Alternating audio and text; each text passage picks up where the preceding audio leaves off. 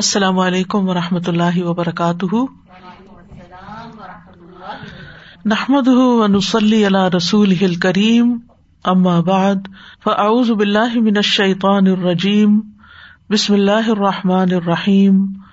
ربش رحلی صدری ویسر علی عمری وحل العقدم السانی یفق قولی۔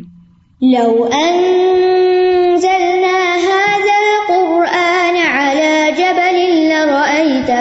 خاشعا.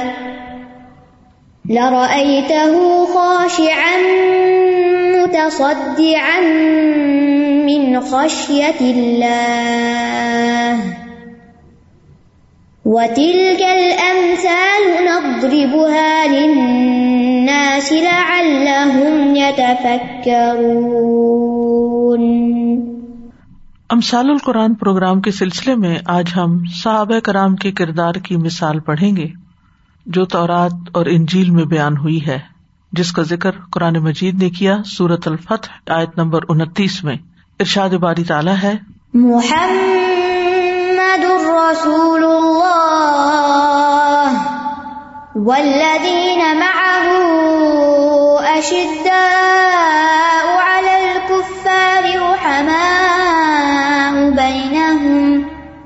تراهم ركعا سجدا يبتغون فضلا من الله ورضوانا. سيماهم في وجوههم من أثر السجود.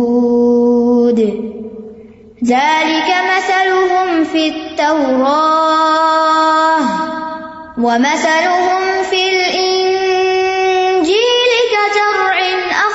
شطأه فآزره فآزره فاستغلظ، فاستوى على سوقه، يعجب الزراع ليغيظ بهم الكفار.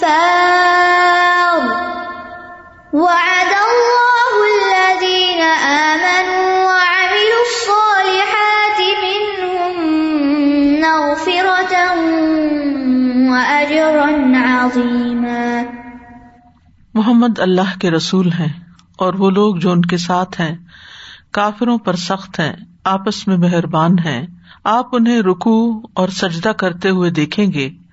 وہ اللہ کا فضل اور رضامندی چاہتے ہیں۔ ان کی علامت ان کے چہروں پر سجدوں کے اثر سے ہے۔ ان کی یہ مثال تورات میں ہے۔ اور ان کی مثال انجیل میں جیسے ایک کھیتی ہو، جس نے اپنی کومپل نکالی، پھر اسے مضبوط کیا۔ پھر وہ سخت ہوئی، پھر وہ اپنے تنے پہ کھڑی ہو گئی۔ وہ کاشتکاروں کو خوش کرتی ہے، تاکہ اللہ ان کے ذریعے کافروں کو غزبناک کرے۔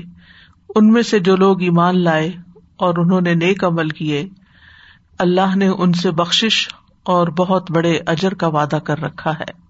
اس مثال کے اندر نبی صلی اللہ علیہ وسلم اور آپ کے صحابہ کا مقام، آپ کی فضیلت اور آپ کے کردار کے بارے میں بات ہوئی ہے۔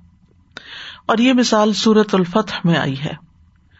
یہ سورت کریمہ اس وقت نازل ہوئی تھی جب رسول اللہ صلی اللہ علیہ وسلم ذوالقادہ چھ ہجری میں ہدیبیہ سے اس وقت واپس تشریف لا رہے تھے جب مشرقین نے انہیں عمرہ ادا کرنے سے روک دیا تھا۔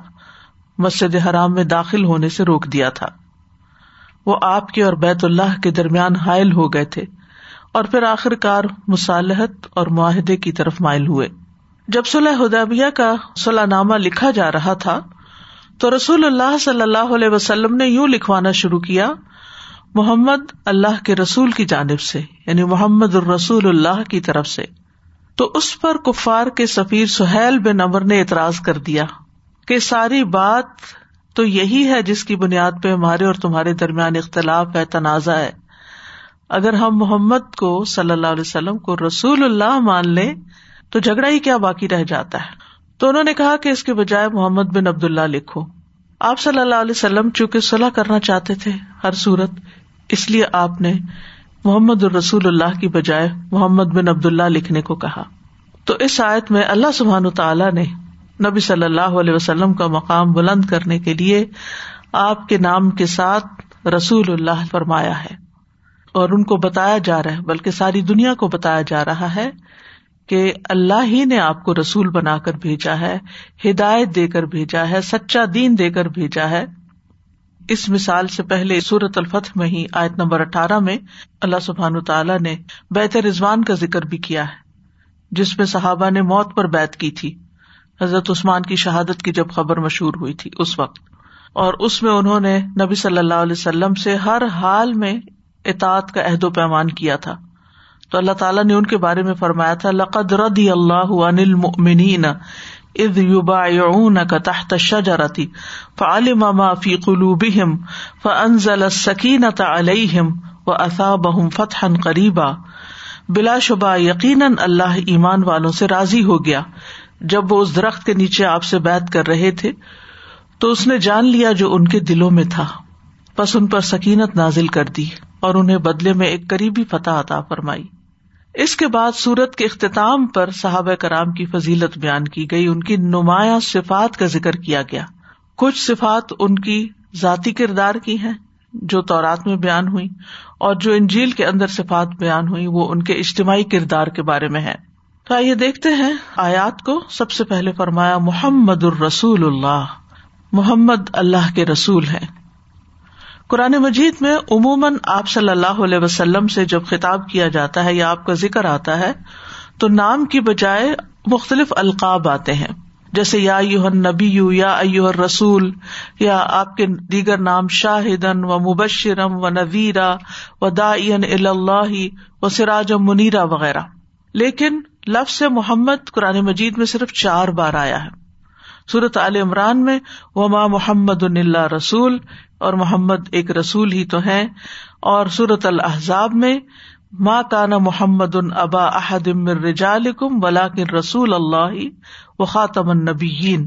محمد تمہارے مردوں میں سے کسی کے باپ نہیں، بلکہ وہ اللہ کے رسول اور خاطم النبیین ہے اور اسی طرح سورت محمد میں ولدین آمن و عامل الصالحاتی و آمن بما نزل علی محمد وہ الحق مر ربیم اور جو لوگ ایمان لائے اور انہوں نے نیک امال کیے اور اس پر ایمان لائے جو محمد پر نازل کیا گیا، صلی اللہ علیہ وسلم، اور وہی ان کے رب کی طرف سے حق ہے۔ جہاں تک لفظ محمد کا تعلق ہے، تو یہ حمد سے ہے، حامیم دال سے۔ اور جس کی تعریف کی جاتی ہے، اسے محمود کہا جاتا ہے۔ اور محمد کا معنی بھی یہی ہے، وہ جس کی تعریف کی جائے۔ لیکن دونوں میں فرق کیا ہے؟ محمد صرف اس کو کہہ سکتے ہیں جو بکثرت قابل ستائش خصلتیں رکھتا ہو اپنے اندر۔ یعنی جس کے اندر واقعی تعریف کے قابل کردار ہو، عادات ہو خصلتیں ہوں۔ لیکن محمود کسی کی بھی جب تعریف کی جاتی ہے تو مفول کے وزن پر محمود ہو جاتا ہے۔ چاہے وہ تعریف جو ہے وہ حقیقت پر مبنی ہے یا نہیں، یا اس کے اندر وہ کوالٹیز ہے یا نہیں۔ جیسے عام طور پر بادشاہوں وغیرہ کی شاعر جو تھے وہ تعریفیں کیا کرتے تھے، جن میں کچھ باتیں بہت مبالغے پر مبنی ہوتی تھی لیکن محمد لفظ کے اندر یا محمد کے معنوں میں یہ بات پائی جاتی ہے کہ واقعی وہ خسائل موجود ہوں اور کثرت سے موجود ہوں جن کی بنا پہ تعریف کی جا رہی ہے۔ نبی صلی اللہ علیہ وسلم کے دیگر نام بھی ہیں، احمد نام بھی ہے جو قرآن مجید میں ایک بار آیا ہے۔ آپ صلی اللہ علیہ وسلم نے فرمایا، بلا شبہ میرے کئی ایک نام ہے میں محمد ہوں، میں احمد ہوں، میں ماہی بھی ہوں۔ میری وجہ سے اللہ کفر کو مٹائے گا۔ میں حاشر ہوں، سب لوگ میرے قدموں پہ جمع کیے جائیں گے اور میں عاقب ہوں۔ اور اسی طرح دوسری جگہ پر مقفع اور حاشر اور نبی الطبہ اور نبی الرحمہ کے نام بھی ملتے ہیں۔ لیکن نبی صلی اللہ علیہ وسلم کو محمد الرسول اللہ کہنے میں آپ کی بہت بڑی فضیلت ہے۔ آپ کی بہت زیادہ عزت ہے، آپ کے مقام اور آپ کی رسالت کی گواہی دی گئی ہے۔ تو اللہ سبحان تعالیٰ نے آپ کے نام کو یہاں پر اجاگر کیا ہے اور اس نام کا ایک طرح سے شوق بھی دلایا ہے۔ اور ہم دیکھتے ہیں کہ امت میں جتنا نام محمد رکھا گیا ہے، اتنا نام شاید ہی کوئی اور رکھا گیا ہو۔ یعنی لوگ اس کو اپنے لیے باعث فضیلت سمجھتے ہیں کہ ان کے نام کے ساتھ محمد صلی اللہ علیہ وسلم کا نام یا احمد کا نام آئے تو محمد صلی اللہ علیہ وسلم واقعی قابل تعریف ہیں اور آپ بے شمار اپنے اندر خصوصیات رکھتے ہیں، جن کا ذکر اللہ سبحان و تعالیٰ نے بھی کیا، جن کا ذکر صحابۂ کرام بھی کرتے ہیں، جو آپ کے گفتگو سے، آپ کے کردار سے، آپ کے عبادات سے، آپ کے معاملات سے ظاہر ہوتا ہے۔ دوسری طرف وہ لوگ ہیں جو آپ کے ساتھی تھے ولدین اور وہ لوگ جو آپ کے ساتھ ہیں یعنی آپ کے ساتھی ہیں۔ آپ کے صحابہ ہیں، جنہوں نے آپ کا ساتھ دیا۔ اور اس سے مراد سب سے پہلے اول درجے پر تو وہ صحابہ ہیں جو آپ کے ساتھ رہے ابتدا سے اور پھر بیت رضوان میں بھی شرکت کی۔ اور اس کے بعد یہ کہ صحابی کے لفظ کے تحت وہ تمام لوگ آ جاتے ہیں جو تھوڑی دیر کے لیے بھی ایمان کی حالت میں آپ کے ساتھ رہے۔ اسی لیے منافقین جو ہے وہ صحابی نہیں بن سکتے کیونکہ ان کے اندر ایمان نہیں تھا۔ پھر عمومی طور پر وہ سب لوگ جنہوں نے آپ کا ساتھ دیا تھرو آؤٹ دا ایجز وہ مسلمان جنہوں نے احسان اور نیکی کے ساتھ آپ کی اتباع کی اور آپ کے مشن کا ساتھ دیا۔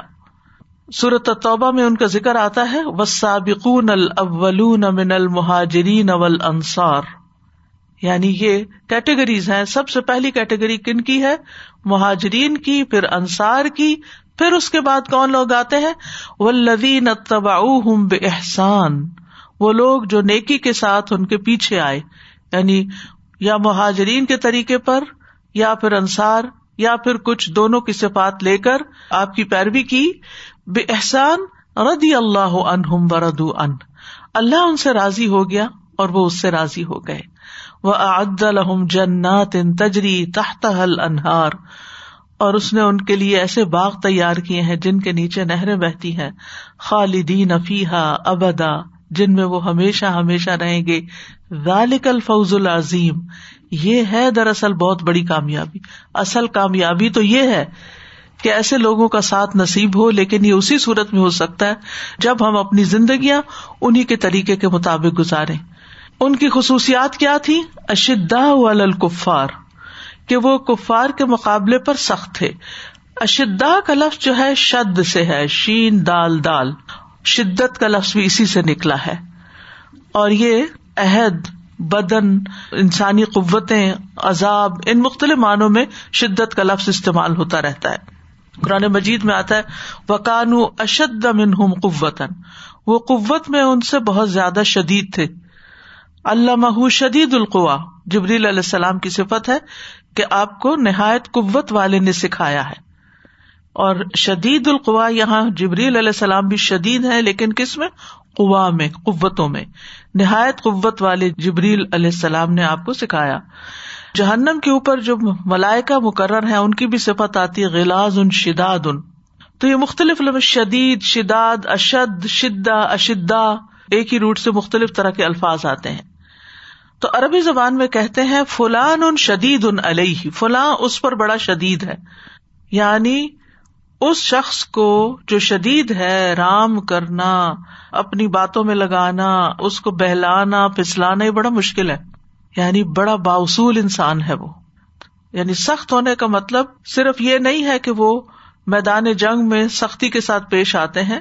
مطلب یہ ہے کہ وہ اپنے ایمان کی پختگی اپنے اصولوں کی مضبوطی، اپنی سیرت کی طاقت اور ایمانی فراست کی وجہ سے کفار کے مقابلے میں چٹان کے پتھر کی طرح ہے یعنی وہ موم کی ناک نہیں کہ جدھر ان کو موڑنا چاہے مڑ جائیں اور انہیں خریدا جا سکے یا ان کو اپنی مرضی کے مطابق ڈھالا جا سکے۔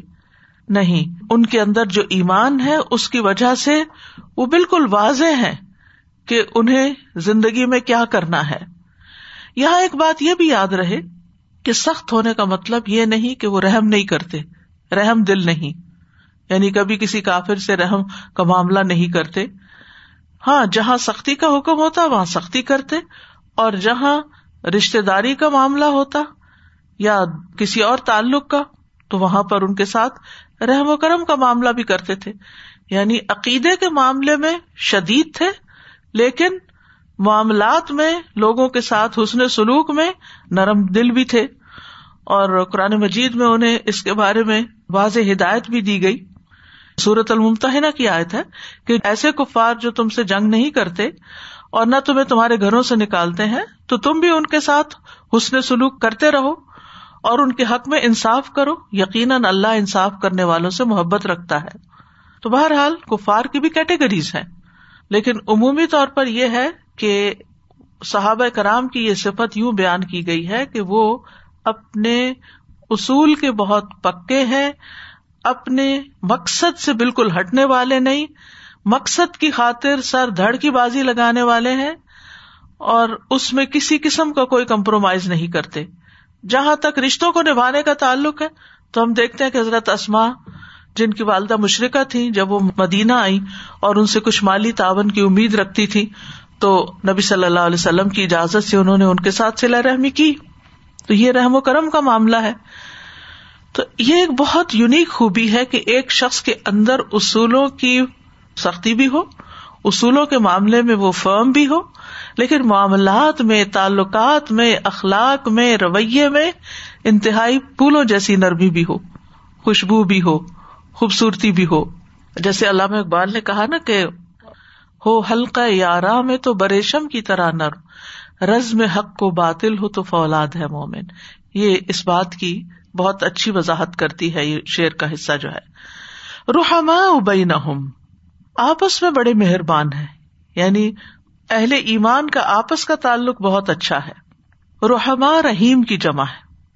اور رحم کا لفظ جو ہے، رحمت جو رقت قلب کے لیے استعمال ہوتا ہے جس پہ جب رحم کیا جاتا ہے یا جس پہ کوئی احسان کیا جاتا ہے کبھی کبھی اس کا استعمال صرف رقت قلب کے لیے آتا ہے کہ فلاں بہت رقیق القلب، رحیم ہے، رقیق القلب یعنی دل کا بڑا نرم ہے۔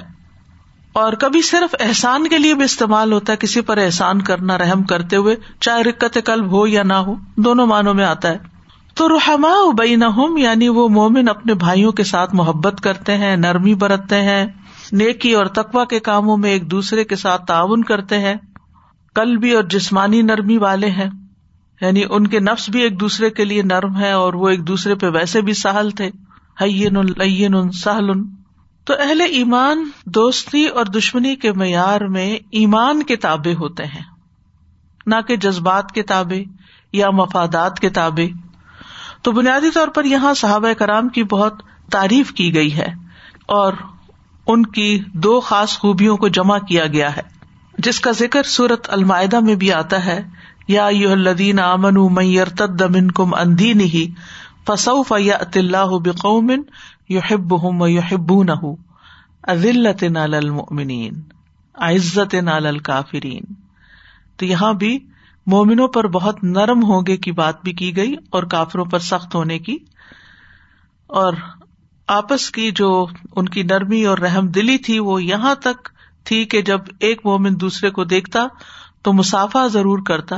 اور اسی طرح یہ کہ اگر کوئی دوسرا بھوکا یا ضرورت مند ہوتا تو اس کو اپنے اوپر ترجیح دیتے تھے۔ جیسا کہ سورت الحشر میں آتا ہے وہ یو فرون اعلی انفسم ولو کا نبیم خساسا وہ دوسروں کو اپنے اوپر ترجیح دیتے ہیں، خواہ انہیں خود سخت حاجت ہی کیوں نہ ہو۔ ترا ہم رک کا انسجا جدا آپ انہیں دیکھیں گے رکو کرتے ہوئے، سجدے کرتے ہوئے۔ یعنی ایک طرف انسانوں کے ساتھ ان کا تعلق، اصول کے سخت ہے لیکن معاملات میں نرم ہے اور دوسری طرف اللہ سبحان تعالیٰ سے تعلق آجزی اور بندگی کا ہے رکو اور سجدوں کی حالت میں ہوتے ہیں۔ ترا ہم آپ انہیں دیکھیں گے رویت کا صرف ایک ہی نہیں، کئی معنی ہوتے ہیں۔ ایک معنی ہوتا ہے کسی چیز کو آنکھ سے دیکھنا۔ ٹھیک ہے۔ لتا الجہیم سم لتا عین یقین تم ضرور دوزخ کو اپنی آنکھوں سے دیکھ لو گے۔ پھر یقینی طور پر دیکھنا دیکھو گے۔ تو یہ بھی رویت کا معنی ہے۔ یعنی آنکھوں سے دیکھنا۔ دوسرا، وہم اور خیال میں کسی چیز کو دیکھنا۔ یعنی کسی چیز کا وہم ہونا۔ جیسے ہم کہتے ہیں، میرا خیال ہے وہ جا رہا ہوگا۔ میرا خیال ہے وہ پہنچنے والا ہے۔ تو اس کے لیے بھی ارا کا لفظ آتا ہے عربی میں۔ اسی روٹ سے۔ ولو ترا عزت وف الدین کفرو کاش اس وقت کی کیفیت آپ خیال میں لائیں جب کافروں کی جانے فرشتے نکالتے ہیں۔ تو آنکھوں سے تو کوئی نہیں دیکھ سکتے فرشتے کیا کر رہے ہیں۔ لیکن یہ دیکھنا پھر کیسا ہے؟ یعنی خیال میں دیکھنا۔ تیسرا ہے کسی چیز کے بارے میں اندیشہ محسوس کرنا۔ جیسے فرمایا انی ارا مالا ترونا بے شک میں دیکھتا ہوں جو تم نہیں دیکھتے۔ یعنی مجھے اس کے بارے میں فکر مندی ہے۔ چوتھا ہے عقل اور بصیرت سے کسی چیز کا ادراک کرنا۔ جیسے ماں کا بلف آدو مارا آ پیغمبر نے جو دیکھا تھا، اس کے دل نے اس میں کوئی جھوٹ نہیں ملایا۔ یعنی پوری طرح سمجھ کے بصیرت کے ساتھ انہوں نے ادراک کیا تھا۔ تو تراہم میں یہاں پر آپ دیکھیے کہ ضروری نہیں کہ آپ ان کو فزیکلی دیکھیں، لیکن آپ ان کے بارے میں امیجن کر سکتے ہیں، خیال کر سکتے ہیں اور ان کی جو باتیں ان کے بارے میں پڑھتے ہیں یا ان کے کردار، اور ویسے بھی نبی صلی اللہ علیہ وسلم سے اگر خطاب ہے تو آپ انہیں دیکھتے ہیں اپنے ساتھیوں کو کہ وہ کیا کرتے ہیں رکو کرتے ہیں، سجدے کرتے ہیں۔ رکا کا اصل مانا ہوتا ہے جھک جانا، اور نماز میں خاص شکل پہ جھک جانا رکو کہلاتا ہے۔ کبھی کبھی یہ لفظ صرف آجزی اور انکساری کے معنی میں بھی آتا ہے، چاہے بطور عبادت ہو یا بطور عبادت نہ بھی ہو۔ اور ساجادہ کا مانا آجزی کرنا، فروتنی کرنا، اور اللہ کے سامنے آجزی اور اس کی عبادت کو سجود کہا جاتا ہے۔ اور یہ انسان، حیوان، جمادات سب کے حق میں آتا ہے، کیونکہ سجود کی دو قسمیں ہیں۔ ایک وہ جو انسان کے ساتھ خاص ہے، جس میں باقاعدہ وہ زمین پہ جا کے سر رکھتا ہے، اور اللہ تعالیٰ کی عبادت کرتا ہے، نماز پڑھتا ہے، جیسے فرمایا فس جدو اللہ وابدو اور دوسرا ہے سجود تسخیری، جو انسان، حیوانات اور جمادات سب کے حق میں عام ہے۔ جیسے آتا ہے ولی اللہ یسد منف سماوات ولرد تو ان و کرہن و ضلال بالغدو ولا سال۔ اور جو آسمانوں میں ہے اور جو زمین میں ہے وہ سارے کس کے لیے سجدہ کر رہے ہیں؟ چاروں نہ چار اللہ ہی کو سجدہ کرتے ہیں۔ تو اب مثال کے طور پر یہ ٹیبل ہے یا کرسی ہے، تو للہ من فس سماوات و من جو بھی کوئی ہے تو ہم تو نہیں دیکھتے ان کو کہ کس طرح کا سجدہ ہے۔ تو یہ سجود تسکیری ہے یعنی اللہ نے ان کو یہ صلاحیت بخشی کہ وہ جس بھی کنڈیشن میں وہ اللہ کے آگے جھکے رہے تو پچھلے جملے میں اشدا الکفار اور رحما بین کی بات آئی تھی اور یہاں پر تراہم رکان سجدن کی بات کہ کبھی آپ ان کو رکو کی حالت میں دیکھیں گے، کبھی سجدے کی حالت میں دیکھیں گے۔ مراد اس سے کیا ہے کہ وہ اکثر نماز پڑھتے نظر آئیں گے۔ اس سے کیا پتا چلتا ہے کہ وہ صرف مسجد میں فرض نماز کے لیے ہی حاضر نہیں ہوتے، بلکہ اس کے علاوہ بھی آپ ان کی دلچسپی نماز سے دیکھیں گے۔ یعنی ان کی محبت، ان کا شوق نماز میں بہت زیادہ ہے۔ کیونکہ نبی صلی اللہ علیہ وسلم نے فرمایا، بندہ اپنے رب کے سب سے زیادہ قریب اس وقت ہوتا ہے جب وہ سجدے میں ہوتا ہے۔ تو اس وقت بہت دعا کیا کرو۔ تو یہ ہے کہ ان کا دل مسجد میں اٹکا ہوا ہوتا ہے۔ کہ نماز کے لیے پہنچے یعنی نماز ان کے دھیان میں ہوتی ہے، ان کے سارے ٹائم ٹیبل نماز کے مطابق بنتے ہیں۔ اور پھر فرض نمازوں کے علاوہ، جماعت کی نمازوں کے علاوہ کبھی تحجد پڑھ رہے ہیں۔ اور تحجد پڑھتے وقت صحابہ کرام کی اکثریت جو تھی، اس کی پابند تھی۔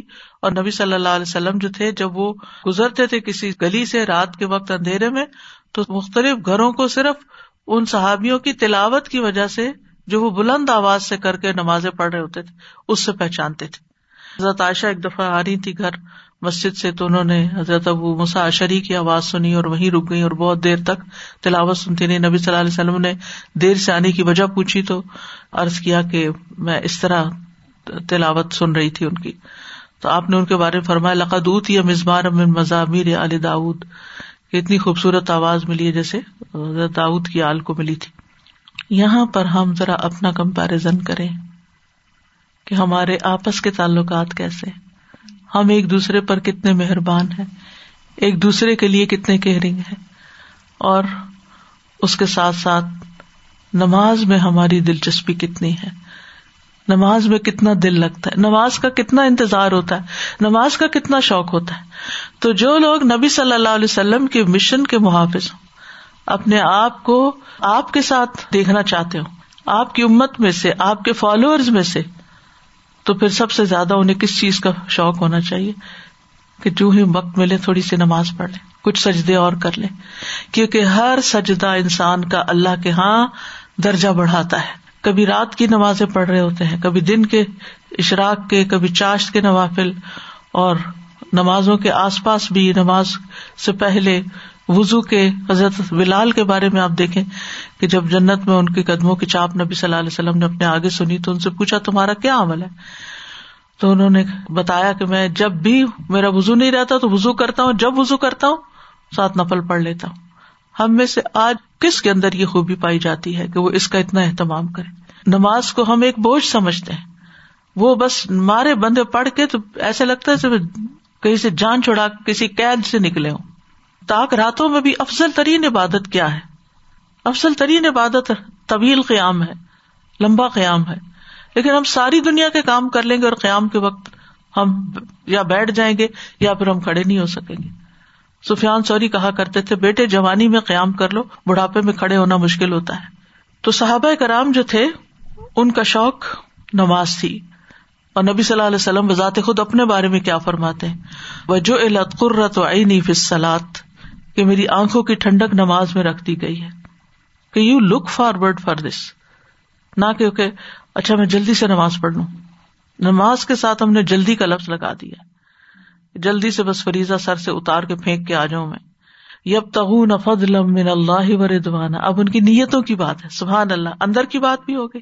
اللہ سے تعلق کی بات بھی ہوگی مخلوق سے تعلق کی بات بھی ہو گئی۔ یعنی اور کوئی بھی نہیں جانتا اس بات کو کہ وہ چاہتے کیا ہے اور کتنی بڑی گواہی ہے یہ۔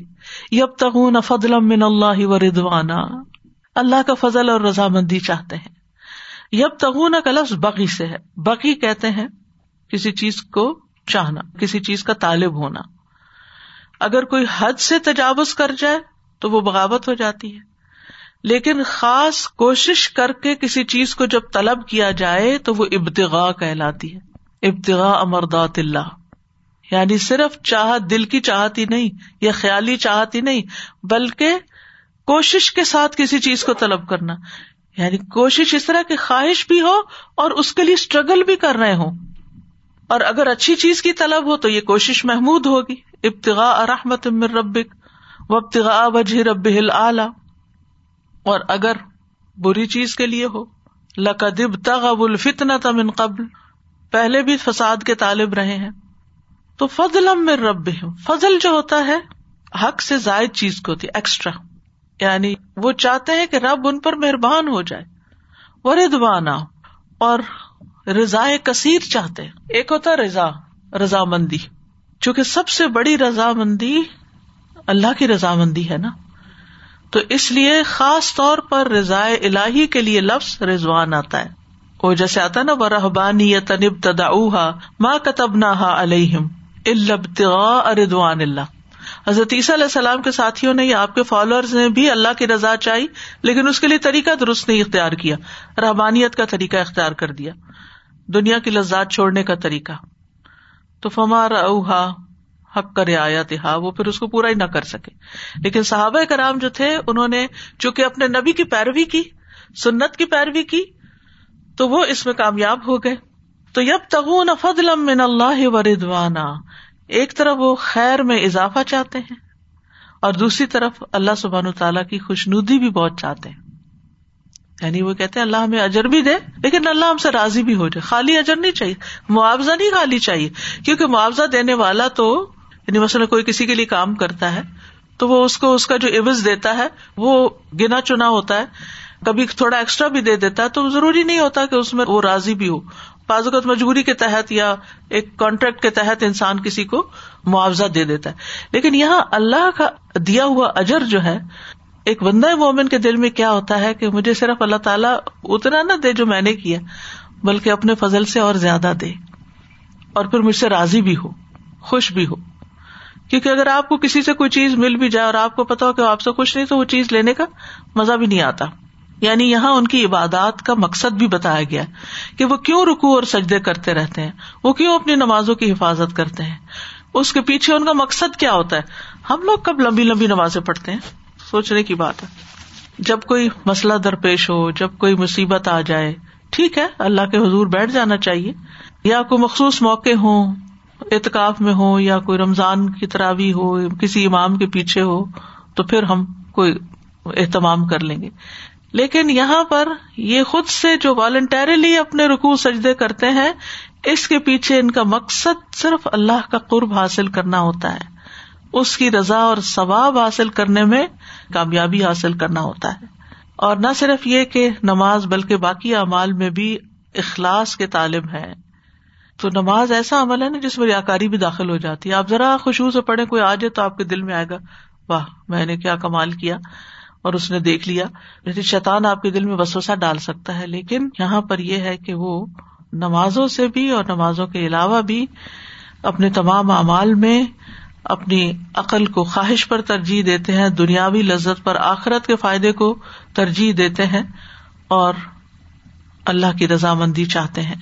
سیما ہم فی وجوہ من اثر سجود سیما ہم سیما کا لفظ وسم سے ہے۔ وسم کہتے ہیں نشان لگانے کو۔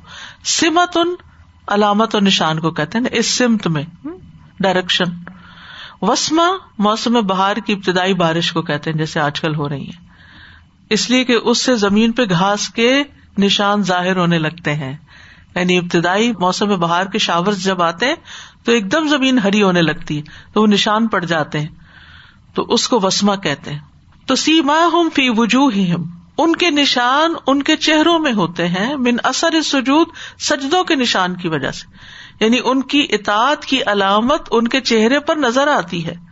عبادت کے نشان ظاہر ہوتے ہیں۔ اس سے مراد عام طور پر جو لیا گیا ہے وہ یہ کہ ان کے اندر خوشبو اور توازو ہوتا ہے، ان کا اچھا اخلاق ہوتا ہے۔ جیسے ابن عباس نے کہا کہ اس سے مراد اچھے اخلاق ہیں۔ مجاہد کہتے ہیں اس سے مراد ان کا خوشبو اور توازو ہے۔ منصور مجاہد سے کہتے تھے، میرا خیال یہ تھا کہ اس سے مراد ماتھے کے اوپر وہ نشان ہے جو سجدے کے اثرات سے ہوتا ہے۔ انہوں نے کہا، یہ تو ان کی پیشانیوں پہ بھی ہوتا ہے، جن کے دل فرون سے بھی زیادہ سخت ہوتے ہیں۔ تو اس پہ مت بھولیں کہ کسی کے سامنے صرف نشان نظر آ۔ ہاں یہ ضرور ہوگا کہ ان کے جو چہرے کا نور ہے اور ان کے جو ملاحت ہے اور جو خوشو اور خزو ہے اور جو ان کی نیکی ہے، ان کے چہروں سے ظاہر ہوتی ہے۔ اور پلس یہ کہ وہ نشان بھی ظاہر ہو سکتا ہے اور کبھی کسی کا اسکن ایسی ہوتی ہے کہ وہ نشان ظاہر نہیں بھی ہوتا۔ سدی کہتے ہیں نماز ان کے چہرے روشن کر دیتی ہے۔ باسلف کہتے ہیں جو کثرت سے رات کو نماز پڑھے گا، دن کو اس کا چہرہ خوبصورت ہوگا۔ باسلف کہتے ہیں نیکی کی وجہ سے دل میں نور پیدا ہوتا ہے، جس کی چہرے پہ روشنی آتی ہے۔ روزی میں کشادگی ہوتی ہے، لوگوں کے دلوں میں محبت پیدا ہو جاتی ہے۔ اور یہ تو حقیقت ہے نا کہ عبادت کا جتنا حسن ہوگا، اتنا ہی انسان کا باطن بھی روشن ہوگا اور پھر ظاہر بھی اس کا روشن ہوتا جائے گا۔ یعنی جب آپ اخلاص کے ساتھ عبادت کرتے ہیں، کوئی کام کرتے ہیں، تو آپ کے دل کے اندر ایک خاص بصیرت اور ایک خاص روشنی آ جاتی ہے، ایک فراست آ جاتی ہے۔ آپ وہ کچھ دیکھنے لگتے ہیں، اپنی غلطیاں اور برائیاں بھی، صرف دوسروں کی نہیں، اپنے اندر بھی۔ اور دوسروں کی خوبیاں آپ کو نظر آنے لگتی ہیں، آپ کو بہترین فیصلے کرنے کی توفیق ہونے لگتی ہے۔ اور یہ اس وقت ہوتا ہے جب آپ کی عبادت میں اخلاص ہوتا ہے۔ یعنی عبادت کی کثرت بھی ہو اور اخلاص بھی ہو۔ تو اللہ سبحان و تعالیٰ ایسے لوگوں کے لیے وہ کچھ ظاہر کر دیتا ہے کہ جو باقی لوگوں کو ظاہر نہیں ہوتا، چاہے وہ نمازیں بھی پڑھتے ہوں۔ اور عمومی طور پر ہم دیکھتے ہیں کہ انسان کے باطن کا اس کے اوپر اثر ہوتا ہے۔ جن کی نیتیں اچھی ہوتی ہیں جن کے اندر خدا ترسی ہوتی ہے وہ بھی ان کے چہروں سے ظاہر ہوتی ہے حضرت عمر کہا کرتے تھے، جو انسان اپنے باطن کو درست کر لیتا ہے، اللہ اس کے ظاہر کو بھی درست کر دیتا ہے۔ تو بہرحال، یہ اسلام کی علامت ہوتی ہے، اخلاق کی، خوشو و خزو کی، جو ان کے چہروں پہ نظر آتی ہے۔ اور اس کے بارے میں شام کے عیسائیوں نے بھی گواہی دی تھی۔ انہوں نے صحابہ کے چہروں سے انہیں پہچان لیا تھا۔ امام مالک کہتے ہیں، جب صحابہ کرام کی فوجیں شام کی سرزمین میں داخل ہوئی تو شام کے عیسائی کہتے تھے کہ مسیح کے ہواریوں کی جو شان ہم سنتے تھے، یہ تو اسی شان کے لوگ نظر آتے ہیں۔ اس صحابہ کرام کو دیکھتے ہی پہچان لیا انہوں نے۔ اور یہاں سجدے کا خاص ذکر کیا گیا ہے کیونکہ سجدہ ہی اصل عبادت ہے۔ اور اللہ کی عبادت اور اخلاص کے درجات میں سب سے اعلیٰ درجے کی مثال ہے اور آجزی اور انکساری کی بھی۔ اور بعض یہ بھی کہتے ہیں کہ یہ نور جو ہے وہ قیامت کے دن بھی ان کے چہروں پہ ہوگا۔ وزو کے اعضاء کے چمکنے کی وجہ سے وہ پہچانے جائیں گے۔ یعنی دنیا میں تو ان کو یہ نور ملتا ہی ہے، قیامت کے دن بھی نور ملے گا، جس کی وجہ سے وہ دوسرے لوگوں سے الگ طور پہ پہچانے جائیں گے۔ یہ ان کی علامت ہوگی۔ ابن عباس کہتے ہیں، قیامت کے دن ان کی نمازیں ان کے چہروں پہ ظاہر ہو جائیں گے اللہ ہمیں اچھی نمازوں کی توفیق دے۔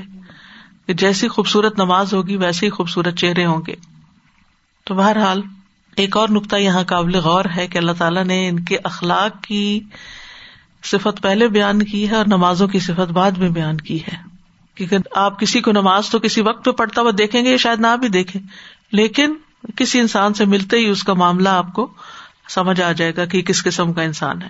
فرمایا دال کا مسلح فطورات ان کی یہ مثال، ان کا یہ بس، ان کی یہ علامات تورات کے اندر پائی جاتی ہیں۔ تورات میں نبی صلی اللہ علیہ وسلم اور صحابہ کی صفت پڑھ کر کا بار مسلمان ہوئے تھے۔ وہ کہتے ہیں کہ ان کے والد نے ان سے تورات کے دو ورقے چھپا کے رکھے ہوئے تھے اور وہ ورقے روشن دان میں تھے اور اس کو مٹی کے گارے سے لیپ کر دیا گیا تھا۔ لیکن مرنے سے پہلے انہوں نے اکاب کو کہا کہ یہاں پر دو ورقے ہیں، میرے مرنے کے بعد ان پہ عمل کرنا۔ کاب کہتے ہیں جب میرے والد فوت ہو گئے تو میں نے وہ کھولی جگہ تو ان میں لکھا ہوا تھا کہ محمد اللہ کے رسول ہوں گے، وہ خاتم النبیین ہوں گے، ان کے بعد کوئی نبی نہیں آئے گا، ان کی جائے پیدائش مکہ ہوگی اور ان کی ہجرت کا مقام مدینہ ہوگا۔ نہ وہ سخت طبیعت ہوں گے، نہ سخت زبان استعمال کرنے والے ہوں گے، نہ بازاروں میں چیخ پکار کرنے والے ہوں گے۔ وہ برائی کا بدلا برائی سے نہیں دیں گے، بلکہ برائی کا بدلا اچھائی سے دیں گے۔ وہ درگزر کریں گے، معاف کر دیں گے، بخش دیں گے۔ ان کی امت اللہ کی حمد کرنے والی ہوگی۔ جو ہر چیز میں اور ہر حال پر اللہ کی حمد بیان کرے گی۔ یہ بکائی نے اپنی تفسیر میں واقعہ لکھا ہے۔ تو کاب اخبار کہتے ہیں کہ ہم رسول اللہ صلی اللہ علیہ وسلم کی صفات اپنی طورات میں لکھی ہوئی پاتے ہیں۔ اور ان میں مزید یہ بھی تھا کہ وہ جنگ میں صفے بناتے ہیں اور نماز میں صفے بناتے ہیں، ایک جیسی یہ صفے ہوں گی ان کی۔ اور راتوں کو نماز میں قرآن پڑھنے کی ان کی گونج ایسی ہوگی جیسے شہد کی مکھیوں کی بنبناہٹ ہوتی ہے۔ ان کی بادشاہت شام تک پہنچ جائے گی۔ یہ سنن دارمی کی روایت میں یہ مزید اضافے ہیں کچھ کہ جو نبی صلی اللہ علیہ وسلم کے صحابہ کے بارے میں بیان ہوئے اور آپ صلی اللہ علیہ وسلم کے بارے میں۔ غال کا مسل ہم یہاں پر وقف کیا جاتا ہے کہ یہ مثال تورات پر ہے۔ اور بعض نے تورات کے علاوہ انجیل پر بھی جا کے وقف کیا ہے۔ اور صحابہ کرام کی جو مثال انجیل میں آئی ہے، بنیادی طور پر وقف تورات پر ہی بنتا ہے، انجیل والی مثال آگے ہے۔ یعنی مسل ہوں فل انجیل کیا ہے؟ کزر ان ایک کھیت کی طرح۔ اب یہاں پر صحابہ کرام کی اجتماعی جو حالت ہے، وہ بیان کی گئی ہے کہ وہ کیسا کھیت ہے۔ یعنی انجیل میں ان کی مثال کھیتی کی طرح ہے۔ اور زر کہتے ہیں نباتات اگانے کو، اور زارے کہتے ہیں کسان کو۔ اور یہاں زارے کون ہے محمد صلی اللہ علیہ وسلم، جنہوں نے یہ کھیت لگایا تھا، یہ باغ لگایا تھا صحابہ کرام کا۔ اخراج شت اہوف آزر یہ کھیتی ایسی تھی کہ جس نے سب سے پہلے اپنی شاخیں نکالی، شت۔ یعنی یہ وہ چھوٹی چھوٹی اسٹیمس ہوتی ہیں جو مین اسٹیم سے رائٹ لیفٹ نکل رہی ہوتی ہیں۔ وہ چھوٹے چھوٹے تنکے سے نہیں ہوتے جو لگے ہوئے ہوتے ہیں۔ اگر آپ نے اپنے پاس انڈور پلانٹس رکھے ہوئے ہوں اور آپ ان کا خیال بھی رکھتے ہوں اور ان کا مشاہدہ بھی کرتے رہتے ہوں، تو آپ نے دیکھا ہوگا کہ پتے نکلنے سے پہلے چھوٹی سی کمپل نکلتی ہے، پھر وہ ذرا سے اوپر ہوتی ہے، پھر اس کے بعد اس میں سے مزید چیزیں نکلتی ہیں۔ تو یہ وہ شاخیں ہوتی ہیں جو کھیتی کے دونوں طرف سے نکلتی ہیں۔ یعنی پودا کہہ لیں، کھیتی سے ہم کراپ ساری مراد لینے لگتے ہیں۔ اور اس کی جمع اشتا اور شتو ہے۔ تو یہ اس وقت کہا جاتا ہے جب کھیتی اپنی شاخیں نکالتی ہے۔ شت ازر او اشتا فعض رہ اس کا مطلب یہ کہ شاخیں اپنے تنوں کو قوت دیتی ہیں، ان کو مضبوط کرتی ہیں۔ اور اس کو اس طرح بنا دیتی ہے کہ وہ زمین میں مضبوطی سے گڑ جاتی ہیں۔ اصل میں اظہار کہتے ہیں طے بند شد الزار کہتے طے بند باندھنا۔ اور طے بند یا بیلٹ جب باندھی جاتی ہے تو اس سے انسان اپنے آپ کو اسٹرانگ فیل کرتا ہے۔ اسی طرح نثر معذرن کا لفظ آپ نے حدیث میں پڑھا ہوگا۔ ٹھیک ہے؟ مضبوط کرنے کے معنوں میں آتا ہے۔ تو اخراج شت فآزر یعنی اس کی کومپل نکلی اور اس کی شاخیں نکلی اور پھر اس نے اس کو مضبوط کر دیا۔ یعنی اپنے چھوٹے چھوٹے تنکے نکالے جو اس کی جڑوں اور تنوں کے آس پاس اگے۔ تو یہ نبی صلی اللہ علیہ وسلم کے جو صحابہ ہیں وہ آپ کے ساتھ ساتھ گرو کر رہے ہیں۔ آغاز میں تھوڑے تھے، پھر وہ بڑھتے گئے۔ کھیت بڑا ہوتا گیا۔ اور پھر جب گھنا کھیت ہوتا ہے، اگر آپ امیجن کریں گندم کا کھیت کبھی آپ نے دیکھا ہو، چاول کا دیکھا ہو، آپ مشاہدہ کرے غور و فکر کرے تو آپ کو یہ بات بہت اچھی طرح سمجھ آئے گی کہ ابتدا میں جب بیج ڈالے جاتے ہیں نا، تو زمین پہ کیا نکلتا ہے؟ جیسے چھوٹی چھوٹی گھاس نکلی ہوئی ہو، بکھری بکھری بکھری بکھری سی۔ تھوڑے سے بڑے ہوتے ہیں تو وہ تھوڑے اور قریب ہو جاتے لیکن جب وہ فل بلوم میں ہوتے ہیں تو اتنے تھک ہوتے ہیں کہ اس کے بیچ میں سے گزرنا بھی مشکل ہوتا ہے۔ وہ سیسا پلائی ہوئی دیوار کی طرح ہوتے یعنی وہ کھیت کے اندر جو پودے ہیں۔ فستغ لذا پھر وہ سخت ہو گئے۔ استغلزا غلیز سے ہے۔ غلیز کا مان ہوتا ہے موٹا اور سخت ہونا۔ فستغ لذا لاسو کی ہی پھر وہ موٹی ہوئی اور طاقتور ہو گئی، اپنے تنے پہ مضبوط ہو گئی۔ یعنی وہ کھیتی اور دیگر نباتات کے اگنے کی جگہ نہیں چھوڑی انہوں نے۔ جو اچھا کھیت ہوتا ہے وہ بڑھ کے ایسے ہو جاتا ہے، آپس میں یکجان کہ پھر اور چیزیں اس کے اندر جگہ نہیں پکڑتی۔ لیکن جو انڈیویجلی پودے ہیئر اینڈ دیئر لگے ہوئے ہوتے ہیں، ان کے ساتھ بیڈس بھی آ جاتی ہیں۔ فس طوا سوک ہی پھر وہ اپنی ساک پر اپنے تنے پہ کھڑی ہو گئی۔ یعنی ساک ویسے تو پنڈلی کو بھی کہتے ہیں، تو جو تنا ہوتا ہے، درخت کا یا پودے کا، اس کے لیے بھی استعمال ہوتا ہے۔ تو مطلب پہلے شروع میں کیسے ہوتا ہے؟ ڈھیلی ڈالی سی، پھر اس کے بعد اسٹرانگ ہو کے سیدھی کڑی ہو گئی۔ اور یہ انتہا درجے کی مشقت کے بعد کا حال ہوتا ہے۔ تب استقامت نصیب ہوتی ہے۔ تو ماہر کاشتکار وہ نہیں ہوتا جو بیچ کو بس جنگل میں بکھیر دے، تاکہ بارش کا پانی اس کو سیراب کرے یا ہوائیں ادھر ادھر اڑا کے لے جائے ماہر اور تجربہ کار کاشتکار وہ ہوتا ہے کہ جو بہترین بیج، بہترین مٹی اور بہترین پانی کا انتخاب کرتا ہے۔ اور پھر اپنے پودے کی دیکھ بھال اور حفاظت بھی کرتا ہے۔ یہاں تک کہ پودا اللہ کے عزن سے پھل دینے لگتا ہے۔ تو اس مثال میں محمد صلی اللہ علیہ وسلم کو کاشتکار سے تشبیح دی گئی۔ پہلے ابتدائی ایمان لانے والے مومنوں کو کھیتی کے ان بیجوں کے ساتھ تشبیح دی گئی جن کو زمین میں کاشتکار کاشت کرتا ہے۔ یہ وہ لوگ ہیں جیسے ابو بکر، خدیجہ، علی، عمار، بلال رضی اللہ انہ مجمعین اور پھر اس کے بعد آگے آتے گئے دیگر مسلمان۔ جو ان کے ہاتھوں یا نبی صلی اللہ علیہ وسلم کے ہاتھوں مسلمان ہوئے اور یہ گروہ بڑھتا گیا اور مضبوط ہوتا گیا یعنی صحابہ کرام کی تعداد بڑھتی گئی اور دیکھتے ہی دیکھتے ایک باغ لگ گیا۔ یو جب ذرا ایسی کھیتی کاشتکار کو بہت حیرت میں ڈال دیتی ہے کہ یہ کیسے ہو گیا اور کتنا خوبصورت ہو گیا۔ یعنی دیکھ کے بھی نظروں کو اچھی لگتی ہے اور اللہ کی قدرت بھی نظر آتی ہے۔ یعنی اگر آپ کبھی کسی گاؤں میں رہے ہوں یا آپ فارم پہ جا کے دیکھیں ایسی چیزوں کو، تو اللہ کی قدرت نظر آتی کہ ایک دانا جس سے سات بالیاں نکلی اور پھر وہ مضبوط ہوئی اور انہوں نے بیج اٹھائے اور پھر صرف ایک دانا تھوڑی تو اس کھیت میں جتنے بھی تھے ان سب نے یہی کیا، تو وہ سب مل کے کیا کچھ بن گئے؟ پھر حیرت کا سبب بن گئے یہ جب حیرت میں ڈالتی ہے۔ یعنی خوش کرتی ہے، مراد اس سے خوش کرنا ہے، کیونکہ حیرت کی چیز بعض اوقات انسان کی خوشی کا باعث بھی ہوتی ہے نا سرپرائز لوگ اسی لیے دیتے رہتے ہیں۔ تو مطلب یہ ہے کہ یہ کھیتی اپنی قوت، اپنی شکل و صورت کے اعتبار سے لوگوں کو بہت اچھی لگتی ہے۔ ابتدا میں پتلی تھی، کمزور تھی، جدا جدا تھی، پھر جب بڑھنے لگی تو ایک دوسرے کے قریب آ گئی۔ یعنی پودا چھوٹا ہوتا ہے تو دور ہوتا ہے، لیکن جب وہ بڑا ہو جاتا ہے تو ایک دوسرے کے اندر مکس اپ ہو جاتا ہے۔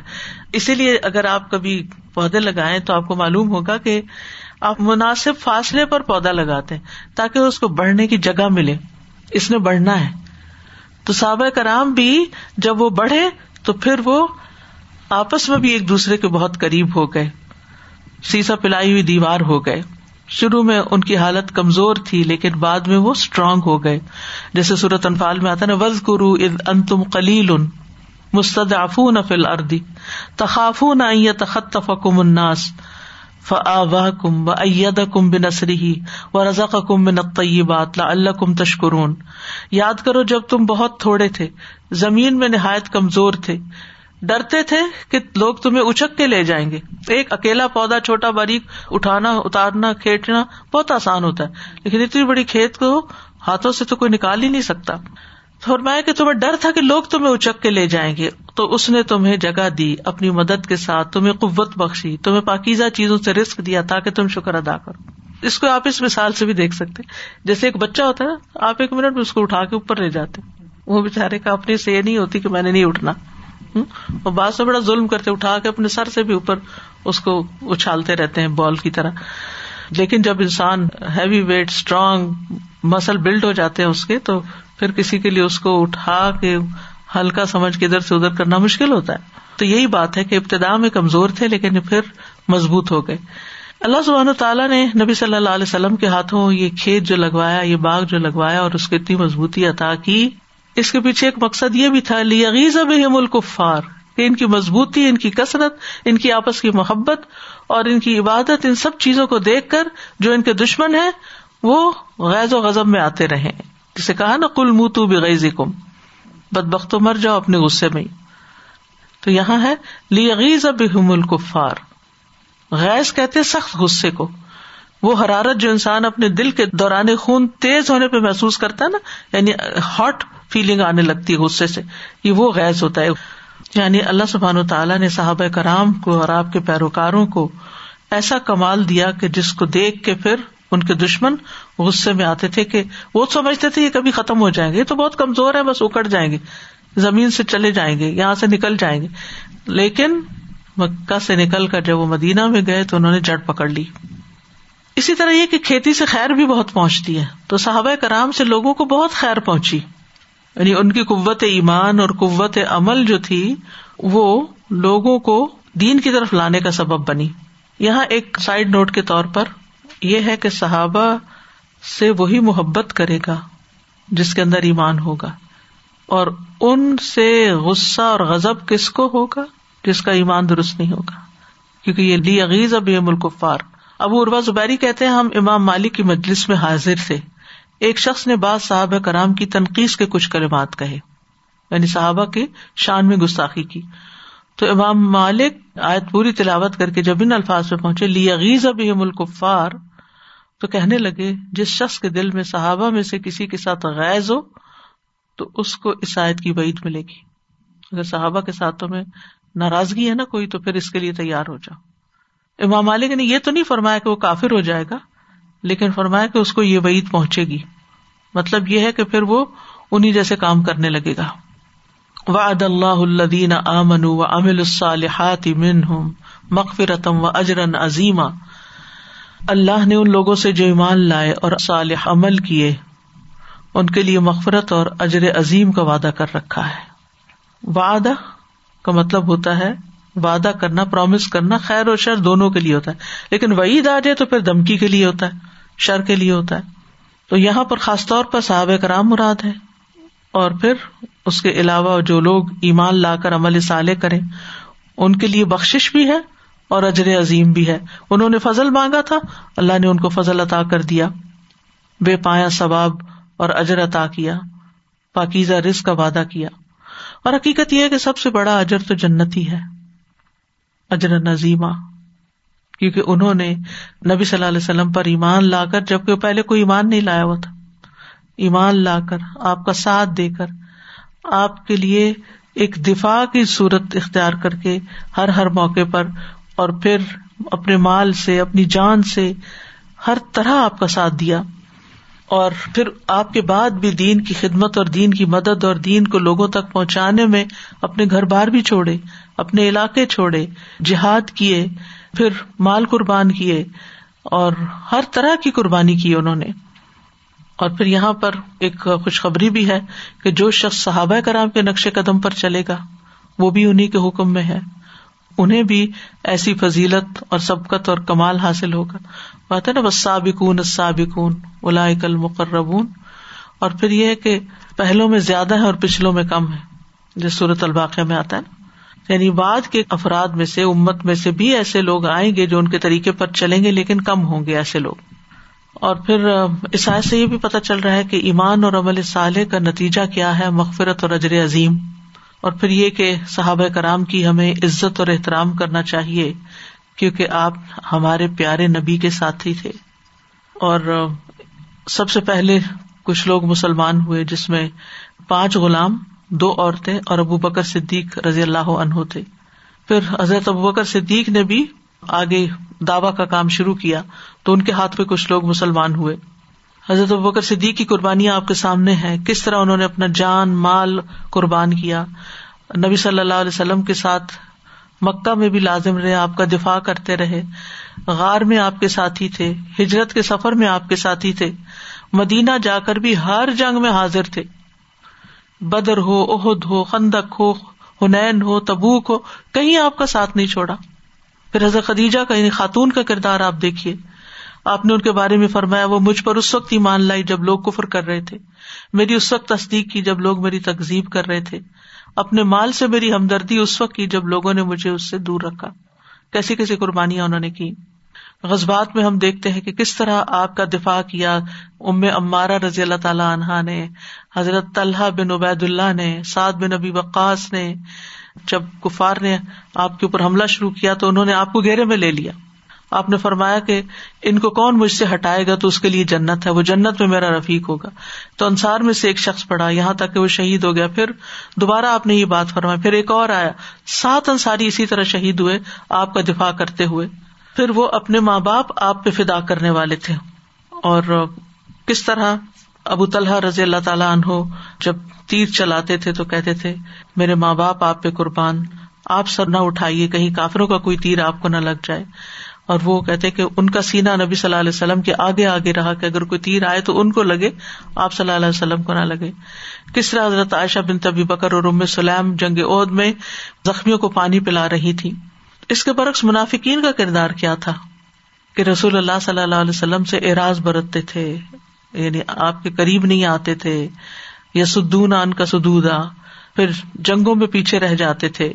غزوہ عہد میں ان کا کردار کیا تھا؟ تو بنیادی طور پر اس مثال سے یہ پتہ چلتا ہے کہ صحابہ کرام کی یہاں فضیلت بیان ہوئی ہے، ان کا کردار بیان ہوا ہے کہ جن سے اللہ تعالی راضی ہو گیا ہے، وہ سب لوگوں سے افسل لوگ ہیں۔ حدیث میں آتا ہے کہ اللہ نے لوگوں کے دلوں کا جائزہ لیا، سب سے افضل دل محمد صلی اللہ علیہ وسلم کا پایا اور پھر اس کے بعد آپ کے صحابہ کا پایا۔ تو ان کو اپنے نبی کے وزیر بنا دیا۔ ہمیں صحابہ جیسا ایمان لانے کا حکم ہے۔ فعین امن بسلم امن تم بھی فقد تدو اگر وہ ایسا ایمان لائے جیسے تم ایمان لائے ہو، تو یقیناً وہ ہدایت پا گئے۔ اور صحابہ کرام کی جو فضیلت ہے، وہ اس اعتبار سے بھی ہے کہ وہ نبی صلی اللہ علیہ وسلم کی رفاقت میں تھے۔ ابن عمر فرمایا کرتے تھے، محمد صلی اللہ علیہ وسلم کے صحابہ کو برا نہ کہنا۔ بس ان میں سے کسی ایک صحابی کا گھڑی بھر ٹہرنا یعنی نبی کی صحبت میں، تم میں سے کسی کی زندگی بھر کے عملوں سے بہتر ہے۔ اسی طرح سعید بن زید کہتے ہیں، صحابہ میں سے کسی ایک آدمی کا رسول اللہ صلی اللہ علیہ وسلم کے ساتھ جہاد میں حاضر رہنا اور اس میں اس کے چہرے کا غبار آلود ہو جانا، تمہاری ساری زندگی کے اعمال سے کہیں زیادہ بہتر ہے۔ خا نو علیہ السلام کی زندگی کیوں نہ مل جائے۔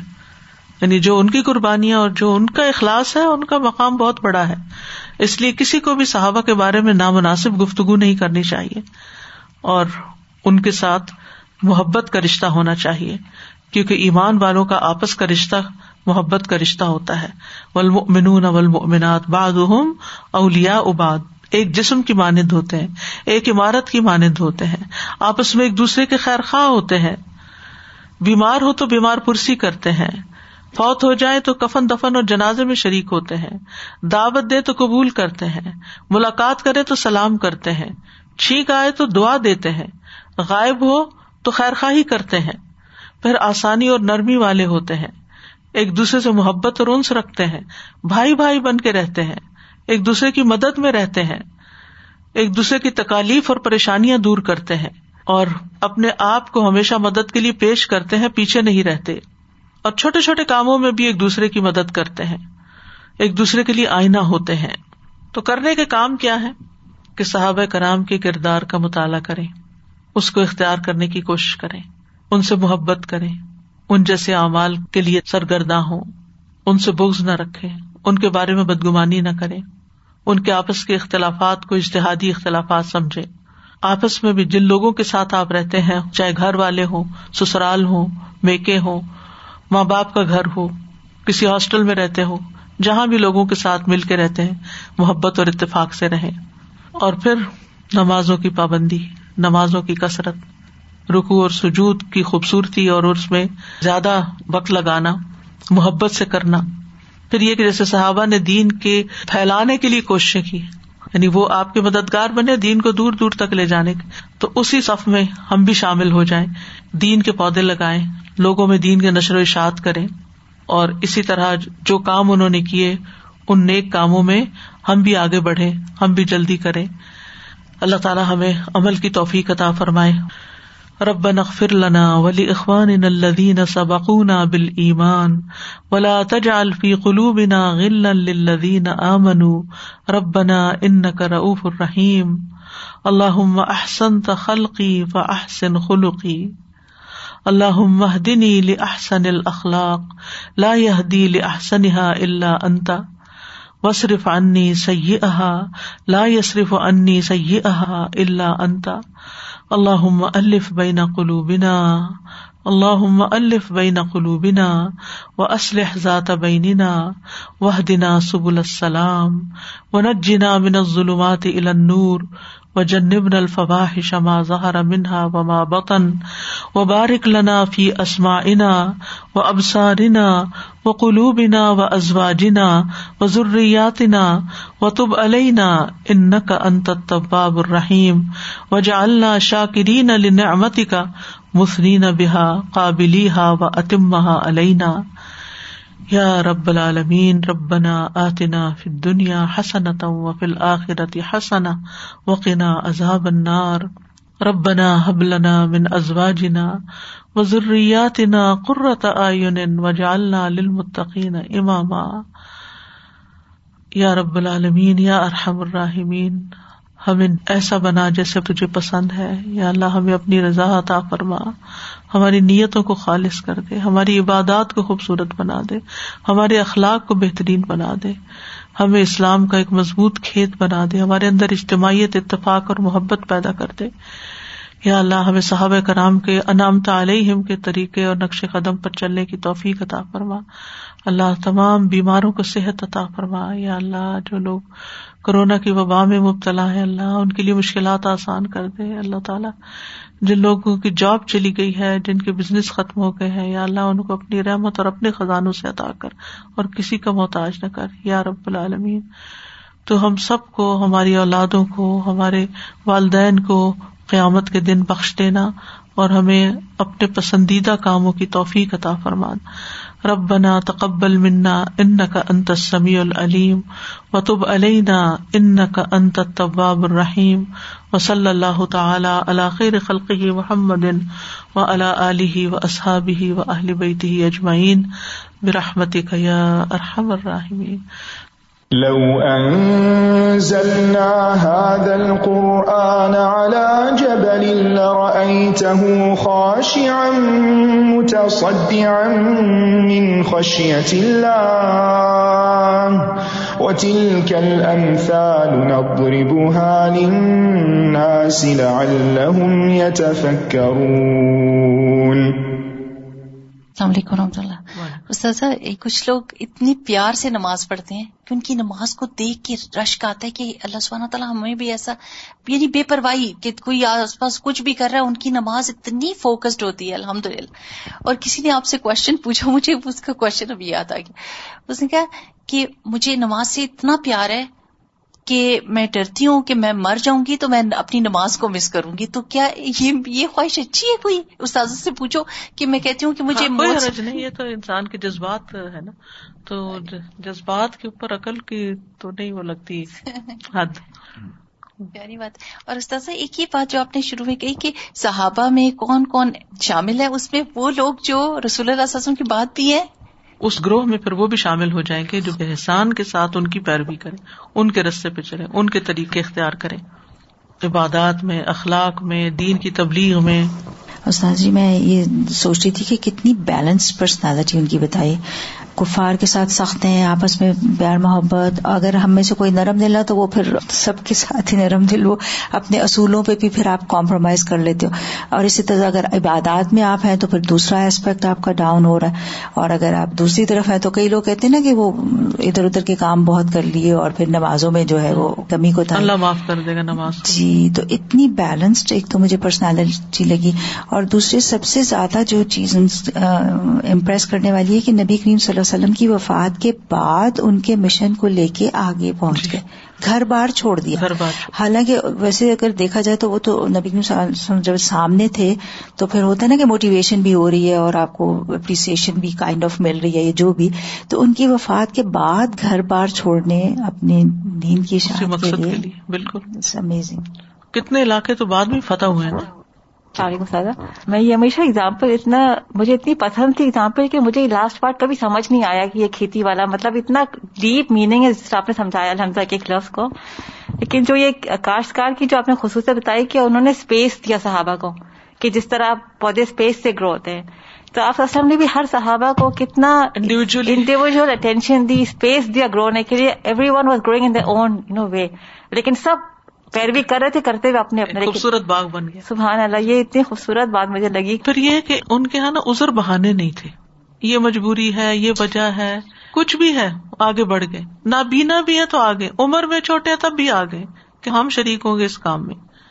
اللہ مجھے سلو کا ردا کا وہ جننا تو وہ کتنی اچھی دعا ہے۔ اللہ تعالیٰ کی ردا مل جائے اور جنت بھی مل جنت بھی جائے مل جائے تو۔ بالکل۔ استاذ آپ نے ایک دفعہ بتایا تھا نا کہ رسول اللہ علیہ وسلم نے یہ نہیں کیا کہ عمر کو کہا کہ تم ابو بکر۔ جیسے بن جاؤ اور ابو بکر کو یہ نہیں کہا کہ عمر جیسے استاذہ جی ہم دوسرے کو نا اپنے نظریے سے دیکھتے ہیں اپنی اینک سے اپنے ہی طریقے سے۔ تو کل ہی میری کسی سے بات ہو رہی تھی تو وہ کہنے لگی کہ اپنے والد کی پہلے شروع کی بات پھر کسی اور کی کی پھر کسی اور کی کی۔ تو پھر میں نے کہا اس دنیا میں آپ کو اپنے طریقے کا کوئی بندہ نہیں ملے گا۔ کہ ہم یہ سوچیں کہ ہمارے جیسا کوئی ہو اور ہماری تربیت کے مطابق ہو۔ لوگوں کو ہماری پتہ نہیں کتنی بچے نظر اپنے جیسے نہیں نکلتے وہ اپنی مرضیوں کے مالک ہوتے ہیں لوگوں کہاں سے؟ بینیفٹ آف ڈاؤٹ کتنا دیتے ہوں گے نا وہ ایک دوسرے کو؟ ایسے تو نہیں ایک دوسرے کے لیے نرمی اور رحم آتا۔ ہم بھی اپنے ماتحتوں کو دیکھتے ہیں اپنے ساتھ دیکھتے ہیں کتنی غلطیاں ہوتی ہیں۔ اور ہم اپنے آس پاس دیکھتے ہیں اور پھر ان کو ہم کس طرح سے اگنور بھی کئی دفعہ کر دیتے ہیں۔ ہمارے سامنے ہو رہا ہوتا ہے سارا کچھ۔ تو یہ بہت بڑا دل اور بڑے جگرے کی بات ہے۔ اور پھر اگر کوئی ایسی بات ہے کہ آپ کلیئر بھی کر لیتے ہیں۔ آپ گرجز دل میں لے کے نہیں بیٹھتے، جس کی وجہ سے پھر معاملات درست ہوتے جاتے۔ ہیں کئی دفعہ آپ کسی کا نظریہ سمجھنے کی بھی کوشش نہیں کر رہے ہوتے کہ یہ کس اینگل سے دیکھ رہا ہے کسی بات کو، یا یہ کس کو کیا کہنا چاہتا ہے۔ اس سے استاذہ جی بہت زیادہ آپس میں باتیں جو ہیں کلیئر ہو جاتی ہیں۔ الحمد للہ جزاک اللہ خیر۔ میں دیکھ رہی تھی کہ صحابہ کرام رضی اللہ عنہم اگر انسان اینالائز کرے کہ دیور ٹاپ پرائیورٹائزرز کیونکہ ان کو اپنی زندگی کی پرائیورٹی سیٹ تھی اور وہ کہیں نہیں ہلی۔ یعنی ساتھ ہی آپس میں بھی اگر کسی نے کسی اللہ تعالیٰ کے حکم سے یعنی نسبتاً کم عمل کیا یا نبی صلی اللہ علیہ وسلم کی سنت سے کہیں ذرا سا بھی ادھر ادھر ہونے لگے تو فوراً ایک دوسرے کو پکڑ کے کھینچا۔ ہم کتنی احادیث میں پڑھتے ہیں کہ ایک دوسرے سے تھوڑا سا فرم یا ڈانٹ کے بھی بعض اوقات صحابہ نے کیا کیا کہ ان کو واپس سنت پہ لے کر آئے۔ تو یہ چیز ان کی اسٹرینتھ تھی۔ تو اللہ سبحانہ تعالیٰ ہمیں بھی یہ چیز توفیق دے کہ ہم آپسی یہ جو رویوں میں بعض اوقات اس طرح کی چیز ہوتی ہے کہ انسان کہتا ہے اچھا نہیں اب اس چیز کو رہنے دیتے ہیں۔ نہیں دین کی خاطر تو ہمیں لازم اس کو واپس لانا ہی ہے اور اسی کے نتیجے میں شاید لانگ ٹرم وہ اس کے لیے ہمدردی اور خیرخائی ہے۔ جی بالکل۔ محمد رسول الله والذين معه أشداء على الكفار رحماء بينهم تراهم ركعا سجدا يبتغون فضلا من الله ورضوانا سيماهم في وجوههم من أثر السجود ذلك مثلهم في التوراة ومثلهم في الإنجيل كزرع أخرج شطأه فآزره فاستغلظ فآزره، فاستغلظ، فاستوى على سوقه، يعجب الزراع ليغيظ بهم الكفار. وعد الله الذين آمنوا وعملوا الصالحات منهم مغفرة وأجرا عظيما. وآخر دعوانا عن الحمد لله رب العالمين سبحانك اللهم وبحمدك أشهد أن لا إله إلا أنت أستغفرك وأتوب إليك السلام عليكم ورحمة الله وبركاته